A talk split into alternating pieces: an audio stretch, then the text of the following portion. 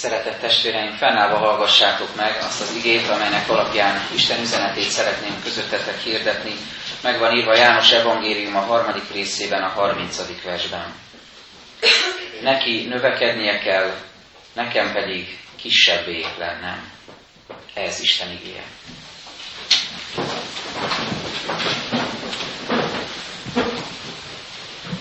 Nagy szeretettel köszöntöm a gyülekezetet, és külön szeretettel az érett kalászokat, hiszen ma van az érett kalászok napja, a szeretet vendégsége. Külön meghívóval igyekeztünk meghívni idős, idősebb, inkább így mondom, idősebb testvéreinket, hogy együtt több generáció közösségében, a gyülekezet közösségében együtt dicsérjük az Urat. És eszembe jutott a, egy heti beszélgetés, egy bibliaórai, amikor az egyik kedves testvérünk azt mondta egy 90 éves asszony testvéről, akit ő ápol gondoz, hogy, mi lesz velünk, hogyha ez a nemzedék már nem lesz közöttünk. Mi lesz akkor, hogyha ez a nemzedék, akik annyira nagy hatással vannak az életünkre, és oly sok mindenem mentek keresztül, már nem lesznek közöttünk, milyen rossz lesz az nekünk, és mennyit fogunk veszíteni azzal, hogy ez az idősebb generáció már nem lesz az életünk része. Hiszen gondoljunk bele, mennyi mindenem mentek keresztül, a 20. századot, meg hát nyilván most már a 21. század egy részét is áttekintve, át kell élniük a trianon okozta sokkot, a második világháborút, kitelepítéseket, üldöztetéseket, 56-ot és az azt követő megtorlásokat, az 50-es, 60-as, 70-es éveknek a, a sötét korszakát, a keresztény üldözéseket, amik néhol hogy szoktuk mondani, nagyon alattomos módon történtek, és ma is tulajdonképpen zajlanak, folynak, a rendszerváltásnak a bizonytalanságot hozó helyzetét, tehát rengeteg mindent meg kellett tapasztalni, és mindeközben azt látjuk sokaknak az életében ebből az idősebb generációból, hogy nagyon nagy hűséggel kitartottak az Úr ügye mellett, Krisztus ügye mellett, megmaradtak a gyülekezetekben az üldöztetések ellenére, sok megtérés volt, voltak nagy ébredések, és, és hihetetlen nagy idők tanúi voltak ezek az idősebb testvéreink. És azt gondolom, hogy, nagyszerű gondolat ez, ettől a testvérünktől. Én tovább vinném, azt úgy látom, hogy, hogy tulajdonképpen minden generációnak így kéne tekinteni az előtte lévőre.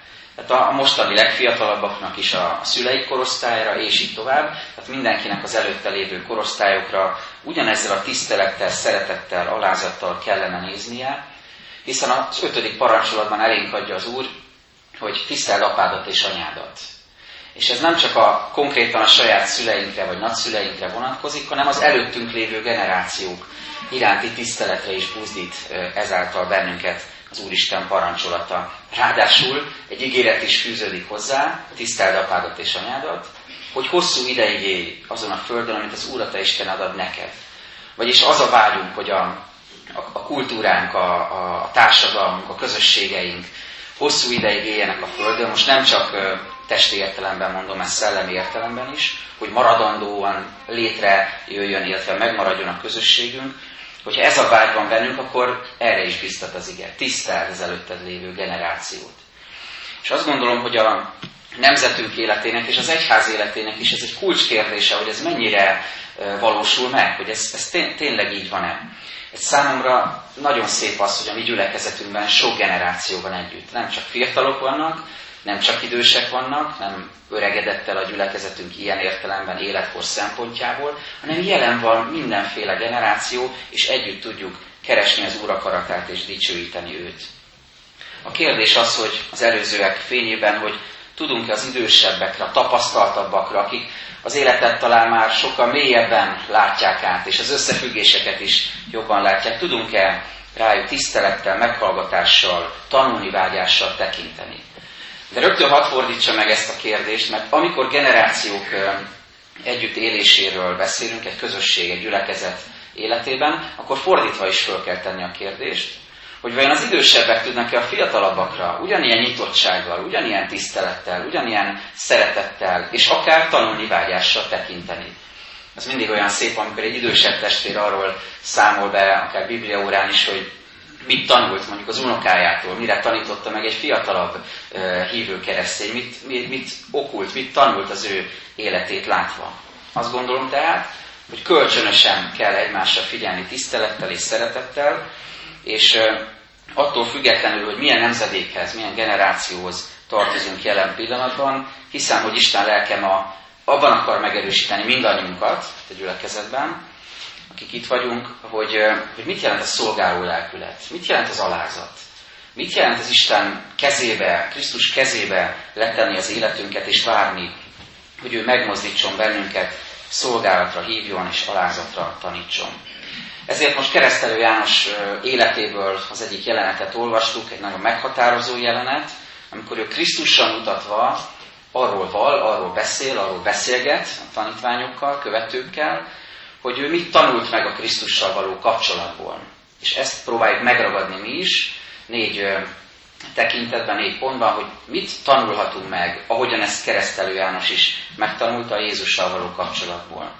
Az egyik ilyen, rögtön az első a sorban, ő megtanulta felismerni, hogy az ajándékok Istentől vannak, felülről vannak, és ez most már nekünk is szól, megtanulhatjuk vele együtt felismerni, hogy az ajándékaink Istentől valók. Keresztelő Jánosnak voltak kérdései, tudjuk, hogy az életének egy nagyon nehéz pontján, amikor már sejteni lehetett, hogy ki fogják végezni, börtönben volt, akkor azért fölmerült benne a kétség, és el is küldte a kérdését sürgönyben Jézus felé a, a tanítványokon keresztül, hogy te vagy a messiás, te vagy az eljövendő, vagy mást várjunk. Volt benne egy kicsi kétség, voltak kérdései. De mégis, amikor itt beszélget ezekkel a tanítványokkal, akkor azt látjuk, hogy egy nagyon stabil identitású, egy nagyon ö, ö, egészséges lelkületű ember, aki tudja elfogadni Isten akaratát, aki nyitott Krisztus felé, Krisztus szolgálata felé. Nézzük meg, hogy mi történik ebben a találkozásban. Jönnek a tanítványok, és azt mondják neki, Mester, aki veled volt a Jordánon túl, akiről te bizonságot tettél, íme, az keresztel, és mindenki ő hozzá megy. Gondoljuk el ennek az utolsó félmondatnak a súlyát, mindenki ő hozzá megy. Hogyha ezt világi értelemben értenénk, hogyha egy világi gondolkodású, testi gondolkodású ember hallaná ezt, akinek addig tekintélye volt, akihez áramlottak az emberek, akire picit furcsán néztek, mert tevesző ruhát hordott meg, fura dolgokat evett a pusztában, például sáskát, meg vadmézet, tehát egy kicsit furcsán néztek rá, de mégis tisztelték. Ez az ember, aki eddig azt tapasztalta, hogy áramlanak, özönlenek hozzá az emberek, hogy megkeresztelkedjenek, hogy bemerítse őket, hogy az új életet hirdesse nekik, a megtérés evangéliumát, az Isten országa elközelítését. Ez az ember, aki a figyelem középpontjában volt, akire reflektorfény vetült. Egyszer csak azt hallja a tanítványaitól, hogy van itt valaki, akihez most az emberek mennek. Inkább ő hozzá mennek most már az emberek. Hogyha ő földi gondolkodású lenne, hogyha a büszkesége lenne számára a legfontosabb, bizonyára felháborodna. Bizonyára azt mondaná, hogy micsoda dolog ez, hát én itt készítem az utat, és rólam elfeledkeznek. Én vagyok az, aki hirdetem az evangéliumot, aki igazán keményen elmondom az embereknek, hogy, hogy miből kéne megtérni, milyen bűneik vannak, és, és kihez lehet megtérni. És közben most másra figyelnek. De János nem így gondolkodik, és annyira szép, hogy nem így gondolkodik. Nem ez az emberi büszkeség vezérelt a gondolkodás jellemzi őt. Amikor azt hallja, hogy mindenki ő hozzá megy Jézushoz, akkor inkább megnyugszik. De jó, a küldetésem beteljesedett. De jó, azt tettem, amit kellett tennem, és most már letehetem ezt a szolgálatot, illetve lekerül rólam a reflektorfény, és én magam is Krisztussal mutathatok. Ő az Isten báránya, ki elveszi a világ bűneit.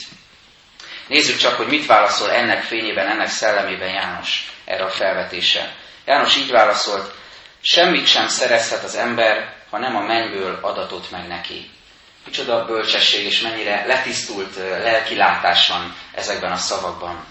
Mondom, nem a büszkeség vezéri, nem azt mondja, hogy micsoda dolog ez, hogy másokhoz mennek, most már az érdeklődők, a megtérni vágyók, az egyházba csatlakozni kívánók, hanem az a megnyugvás, az a békesség van benne, hogy Krisztus ügye célhoz ér, és az ő szolgálata is célhoz ér. Azt gondolom, testvéreim, hogy ez a szemlélet, akármilyen generációnak a tagja is vagyunk, megóv bennünket az emberi büszkeség vágytól. Hát ha tudok így gondolkozni, hogy nem olyan nagy baj az, hogyha néha lekerül rólam a reflektorfény. Eddig azt gondoltam magamról, hogy én, én tudok hatással lenni valakinek az életére. Például a gyerekeim életére, vagy az unokáim életére, vagy valakire a gyülekezetből, egy általam lelki gondozott testvér életére, egy, akit vezettem lélekben. De most már nem rám van szüksége, hogy ettől nem esem kétségbe. Nem érzem azt, hogy most valamitől meg lennék fosztva. Nem tudom, ez az élet rendje. Ez az Istennek a rendje. És a helyére tudom tenni ezt a gondolatot. Most már nem hozzám jön ez a valaki, vagy valakik, hanem valaki másnál keresik a választ, de mégsem esem ettől kétségbe. Békességem lehet abban, hogy Isten tesz a helyére mindent. Mert János tudja, hogy felülről való volt, Krisztus ajándéka is, Krisztus küldetése is, felülről való az ő saját szolgálata is, és ránk nézve is igaz ez, felülről való, ha tényleg áldás van rajta, a mi Istentől kapott szolgálatunk, akár családban, vagy éppen a gyülekezetünkben. Ez az első Jánosi felismerés, amit mi is megkaphatunk, felismerni, hogy az ajándékaink Istentől vannak, és ő rendezi ezt el. Őtőle kaphatunk erre békességet. A második ilyen felismerése keresztelő Jánosnak, felismerni a Jézussal való meghitt kapcsolatnak a fontosságát, az elengedhetetlen voltát, fontosságát. Ö, olyan szépen fogalmazza meg keresztelő János, hogy ő milyen viszonyban van Jézussal. Ö, a, vőlegény és a vőlegény barátja, ez az a kapcsolat, amit ő leír. Úgy is mondhatnánk, hogy a vőlegény és a tanúja, mai fogalmaink szerint. És Jézus korában, a Jézus korabeli esküvőknél sokkal nagyobb, sokkal jelentőségteljesebb szerepe volt ugyanis a vőlegény barátjának és a vőlegény tanújának, az esküvő megszervezésében, előkészítésében, abban, hogy elmentek a mennyasszony családjához, és velük tárgyaltak arról, hogy, hogy mi hogyan lesz, sokszor a vőlegény barátja képviselte magát a vőlegényt. De ezen túlmenően, ami kicsit talán formálisnak is tűnhet, volt egy nagyon fontos lelki támogató szerepe is, ahogyan bátorította a vőlegényt, ahogyan kifejezte a szeretetét, a gondoskodását felé. Úgy is mondhatnánk, hogy egy nagyon testvéri, szinte családi kötelék, szeretet kapcsolat volt a vőlegény és a vőlegény barátja között. Erről beszél keresztelő János. Hogy ebből az áldott és nagyon meghitt kapcsolatból fakadhat a szolgáló élet. Hiszen ezt kutatjuk, hogy keresztelő János hogyan tudja letenni az életét, hogyan tud szolgálni, és mi is hogyan tudunk így szolgálni. Ennek a forrása tehát, ez a második felismerésünk, ebből a meghitt Krisztussal való kapcsolatból fakadhat csak. Mert hogyha én távolinak látom őt, hogyha hivatalos a viszonyom Istennel, hogyha nagyon kimért a viszonyom Krisztussal, hogyha én őt esetleg szinte ilyen főnöknek látom, aki kívülről mondja meg, hogy mit kell tennem, és utasításokat ad, hogy hogyan alakítsam az életemet, akkor nincs meg ez a bensőséges viszony a Mesterrel, a szabadítóval, Jézussal. Ha viszont ennyire személyesnek látom, a, a, személyes megváltónak, mesteremnek, pásztoromnak tudom őt szólítani, látni és vallani, akkor ebből a meghitt kapcsolatból fakadhat az alázatos szolgáló élet.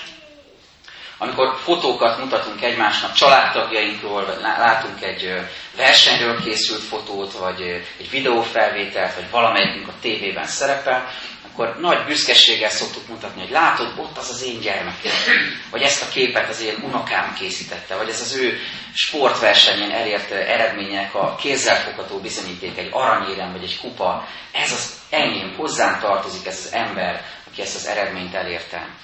Ez a személyes viszonyunk egymáshoz, és nagyon büszkék tudunk erre lenni. És nagyon fontos ez a személyesség Krisztus kapcsán is. Egyszer Londonban egy híres előadó teremben előadták Handel messiását, és az egyik hallgatót nagyon megérintette, amikor a kórus énekli, hogy Jézusról ugye a profécia alapján írt éneket, hogy King of Kings, király, király az uraknak ura, övé a dicsőség, a békesség fejedelme, akkor nagyon megindul ezen ez a hívő hallgató, és könnyek szöknek a szemébe, és azt mondja, hogy az én megváltómról énekelnek. Nem azt mondja, hogy Jézusról, egy híres egyházi tanítóról, egy vallási vezetőről, egy, egy nagyszerű történelmi személyiségről. Azt mondja, az én megváltómról énekelnek. Ez az, amikor valami egészen kézzelfoghatóan személyessé válik. Ezeket a kérdéseket jutatta eszembe Isten, és ezeket hozom elétek, és szeretsz-e Jézussal lenni? Szeretsz-e Jézussal időt tölteni? Szereted-e hallgatni az ő hangját a Szentírásból, vagy a lélek hangja által, vagy más testvéreid által? Szeretsz-e róla beszélni, róla szólni, róla gondolkodni? Ugye a Zsoltár mondja, hogy őrváltásról őrváltásra rólad elmélkedem, rólad gondolkodom. Szereted-e őt szolgálni, kapcsolatban lenni vele? Szereted-e Jézust, a személyes megváltót?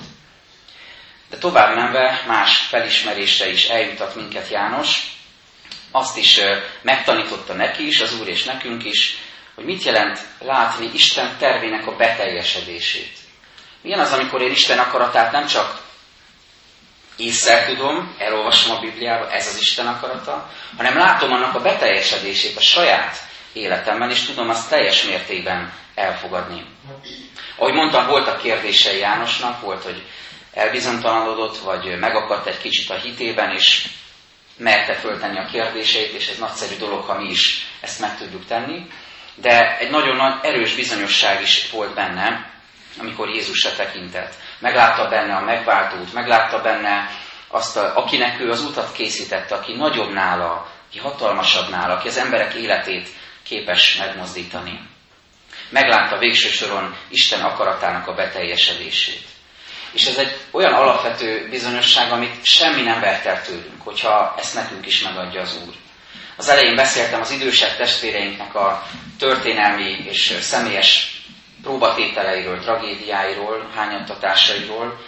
Azt kell mondjuk, hogy ez a bizonyosság, amit Jánosnak és nekünk is adhat az Úr, a lelke és igéje által, ez elvehetetlen. Sem a világháború, sem az üldöztetések, sem a kitelepítések, sem a diktatúrák, sem a keresztény üldözés nem veheti el, nem veheti ki az életünkből, a szívünkből ezt a bizonyosságot. Hogy is mondja ezt Pál Apostol a római levél 8. részének végén? Mert meg vagyok győződve, hogy sem halál, sem élet, sem angyalok, sem fejedelmek, sem jelenvalók, sem eljövendők, sem hatalmak, sem magasság, sem mélység, sem semmiféle más teremmény nem választhat el minket az Isten szeretetétől, amely megjelent Jézus Krisztusban, ami Urunkban. Amit azonban sokszor nagyon nehéz elfogadnunk, az az Isten akaratának a teljessége. Mert az Isten akaratának egy részét azt általában könnyű elfogadni. Különösen azt a részét, ami örömteli, ami szívderítő, amikor valami nagyszerű dolog történik velünk, valami pozitív fordulat, egy gyógyulás, egy nagyszerű felismerés, amikor hálát adok a gyermekeimért, családomért, lehetőségekért, munkahelyért, szolgálatért, gyülekezetért, győzelmekért, megtérésért, megújulásért. Ez nagyszerű dolog, ilyenkor könnyen mondunk áment Isten akaratára. Könnyen mondjuk, hogy halleluja, dicsérjétek az Urat, hogy az, az ő akarata beteljesedett. De mi van akkor, amikor nem ez történik, de mégis Isten akarata teljesedik be rajtunk? Amikor éppen ellenkezőleg bűnöket, bukásokat, nehézségeket, veszteséget, gyászt, betegséget, gyötrelmet, lelki vagy testi gyengeséget kell átélnünk. Akkor is kiáltunk halleluját, akkor is mondjuk Isten akaratára, hogy ámen, hogy valóban így kellett lennie. Azt gondolom, hogy nem. Nem kiáltunk legtöbbször, amikor benne vagyunk egy ilyenben, nem kiáltunk. Áment és halleluját. De később, visszatekintve az életünk alakulására, mégis mondhatjuk, hogy igen, Uram, mert így volt kedves előtted, mert így volt a te akaratodban megírva, mert így tervezted, nem tudom miért, nem is értem miért, nem is biztos, hogy valaha is meg fogom érteni, de mégis tudom elfogadni a te akaratodat. Nem csak azt, hogy ha jó dolgokat adtál, hanem azt is, amikor esetleg valamit elvettél, vagy kivettél az életemből. Tudjuk-e jóval együtt mondani, nagyon nagy alázattal és hittel, hogy az Úr adta, az Úr elvette, áldott legyen az Úr neve. Mert az evangélium pont erről szól, hogy kereszt nélkül nincs győzelem, kereszt nélkül nincs feltámadás, kereszt hordozás nélkül nincs keresztény élet. Ezért mondja Jézus, aki utánam akar jönni, tagadja meg magát, vegye fel a keresztjét, és így kövessen engem naponként. A kérdés az ennél a pontnál testvéreim, hogy milyen indítatással vagyunk mi az élet felé, vagy akár az egyház, a gyülekezet, a közösség felé. Milyen vágyaink, milyen igényeink vannak.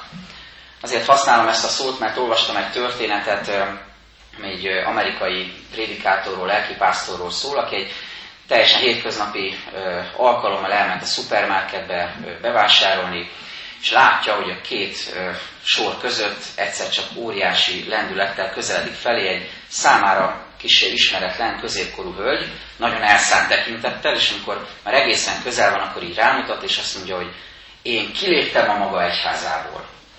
És gondolkoztam a történetet olvasni, hogy én hogyan reagálnék erre, hogyha valaki így jönne a CBA-ba, vagy nem tudom, ahol éppen vásárolok.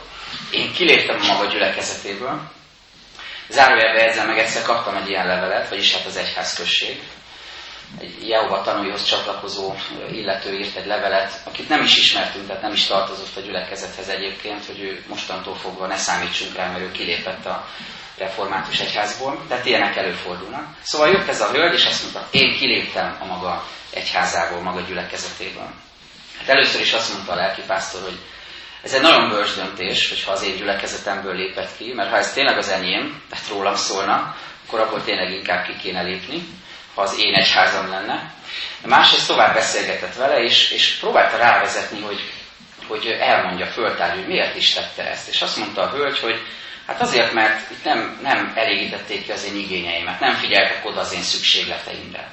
Ez egy óriási gyülekezet volt, kb. 5000-en tartoztak bele, és mondta a prédikátor, hogy gondolj el, asszonyom, hogyha az mind, mind az 5000 ember úgy jönne a gyülekezetbe, hogy az én igényeimet elégítsék ki, az én szükségleteimmel törődjenek, velem foglalkozzanak, ha mindenki csak magára figyelve jönne, akkor mi lenne ebből? Lenne olyan bárki, bármilyen vezető, aki erre képes lenne, hogy ezt megtegye. És aztán próbálta arra felé terelni, hogy Jézus viszont képes betölteni a valós lelki szükségleteinket a közösség által is, de inkább azt a kérdést kéne föltenni, ahelyett, hogy vajon ki fogja az én igényeimet kielégíteni, az én szükségleteimmel törődni, inkább azt kéne kérdezni, hogy én hogyan tudom felfedezni egyrészt Isten akaratát, másrészt hogyan tudok én segíteni másoknak, hogyan tudom én mások szükségleteit meglátni, és esetleg azokat beteljesíteni. Az élethez viszont így is lehet viszonyulni, ahogyan keresztelő János teszi, aki felfedezi Isten akaratát, igyekszik abba belesimulni, igyekszik azt keresni, és nem magával törődni, hanem másokkal. És így jutunk el, ez vezet el végül a negyedik felismeréshez, ugye, amit textusként is olvastam, amikor azt mondja keresztelő János, neki növekednie kell, nekem pedig kisebbé lennem. Nagyon csodálatosan foglalja össze a kereszténység lényegét, még akkor is, ha tudjuk, hogy János életére vonatkozik első renden, hogy az ő szolgálata véget ért, neki kisebbé kell lenni, Jézusnak pedig egyre nagyobbá, de azt gondolom, hogy mindannyiunkra vonatkozik. Gondoljátok el, hogyha, hogy, hogy Jézus biztosan nagyon népszerű lett volna, hogyha olyanokat mond a szolgálata kezdetén, hogy jöjjetek utána, kövessetek engem, és híresek lesztek. Jöjjetek utána, és gazdagok lesztek. Jöjjetek utána, és minden problémátok megoldódik. Jöjjetek utána, és hatalmasok lesztek, tekintélyetek lesz, odafigyelnek majd rátok, fontosak lesztek. Erre sokan hallgattak volna szerintem. Bizonyára sokan vágy, vágynak erre ma is, hogy, hogy, hogy ezeket az értékeket megvalósítsák, elérjék az életükben. Mert az ember alapvetően vágyik arra, hogy, hogy valami nagyot tegyen, legyen valami nagy dobás az életében legalább egyszer. Nem tudom, bevalljuk-e magunknak vagy sem, különböző lelki alkatúak vagyunk persze, de különösen fiatal korban, és talán később is megmarad ebből valami, van az emberben egy ilyen elképzelés, hogy valami nagyot alkotni, és nem is baj ez, hogy így van, ez előre viszi az embert, de az érdekes, hogy már iskolában is sokszor ezt tanítják, vagy ezt a szemléletet tanítják a gyerekeknek. Egyszer egy ö, iskolai rendezvényen az egyik beszéd éppen erről szólt, hogy, hogy nézzetek körül gyerekek, Le- lehet, hogy közöttetek van a, nem tudom, 20 év múlva ö, következő miniszterelnök, vagy köztársasági elnök, vagy, vagy egy Nobel-díjas tudós, vagy egy ö, híres kutató, aki felfedezi a rák ellenszerét, vagy egy híres sportoló, vagy költő, egy világra szóló eredményt felmutató híres ember. Persze biztathatjuk, inspirálhatjuk a gyerekeinket ebbe az irányba, nem kétlem, és nyilván van ennek pozitív hozadéka is, de a kereszténység valami másról is szól azért. És ezért hadd olvassam fel a zsidókhoz írt levélből nagyon erős kontrasztként, elismerem, nagyon erős kontrasztként, de mégis igazságként a következőket. Ez a hithősökről szóló egyik részlet, akik Krisztust követik, illetve hirdetik. Mások megszégyenítések és megkorbácsolások próbáját állták ki, sőt még bilincseket és börtönt is.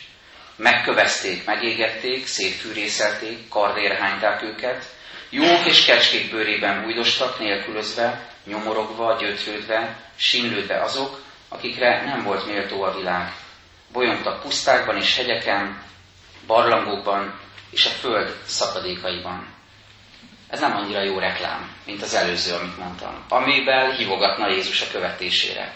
Senki sem akar ilyenekben részesülni. És nem is mondja azt Jézus, hogy mindenkinek ebben lesz része, aki őt követi. De az egészen bizonyos, hogy egy picit szemléletformálásra lenne szükség abban a tekintetben, hogy mit is várunk mi az élettől, mit várunk a kereszténységtől, milyen igényeink vannak, akár a gyülekezettel kapcsolatban is, Krisztus követésében. Manapság nagyon sok minden a növekedésről szól, és végül hadd mondjam, hogy Jézus ezt a képet, és keresztelő János is ezt a képet megfordítja, amikor azt mondja, hogy János azt mondja, Jézusra nézve neki növekednie kell, nekem pedig alább szállanom. Növekedésre vágysz? Szállj alább, mert az utolsó lenni. Növekedni akarsz, ki, akar, ki akarsz teljesedni hitedben? Megy csöndben lenni, egy kicsit hátrébb lépni, Krisztusért szolgálni, a másik emberért föláldozni önmagadat.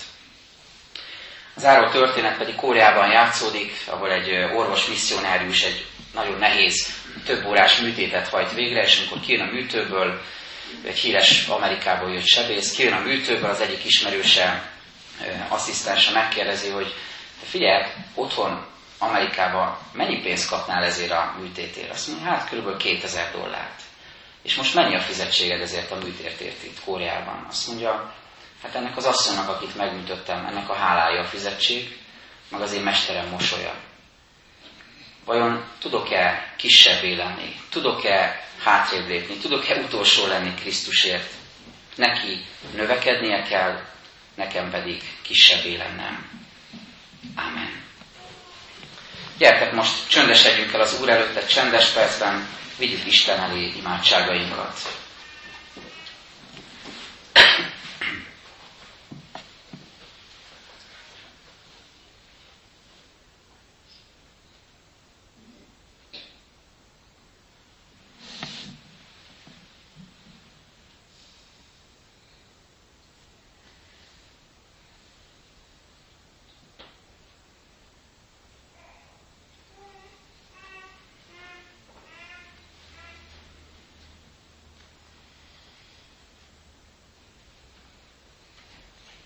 Köszönjük Jézus Krisztus, hogy Te letetted az életedet értünk, megtagadtad magad, és felvetted a keresztet, és a kereszten értünk, haltál értünk, áldoztad önmagad.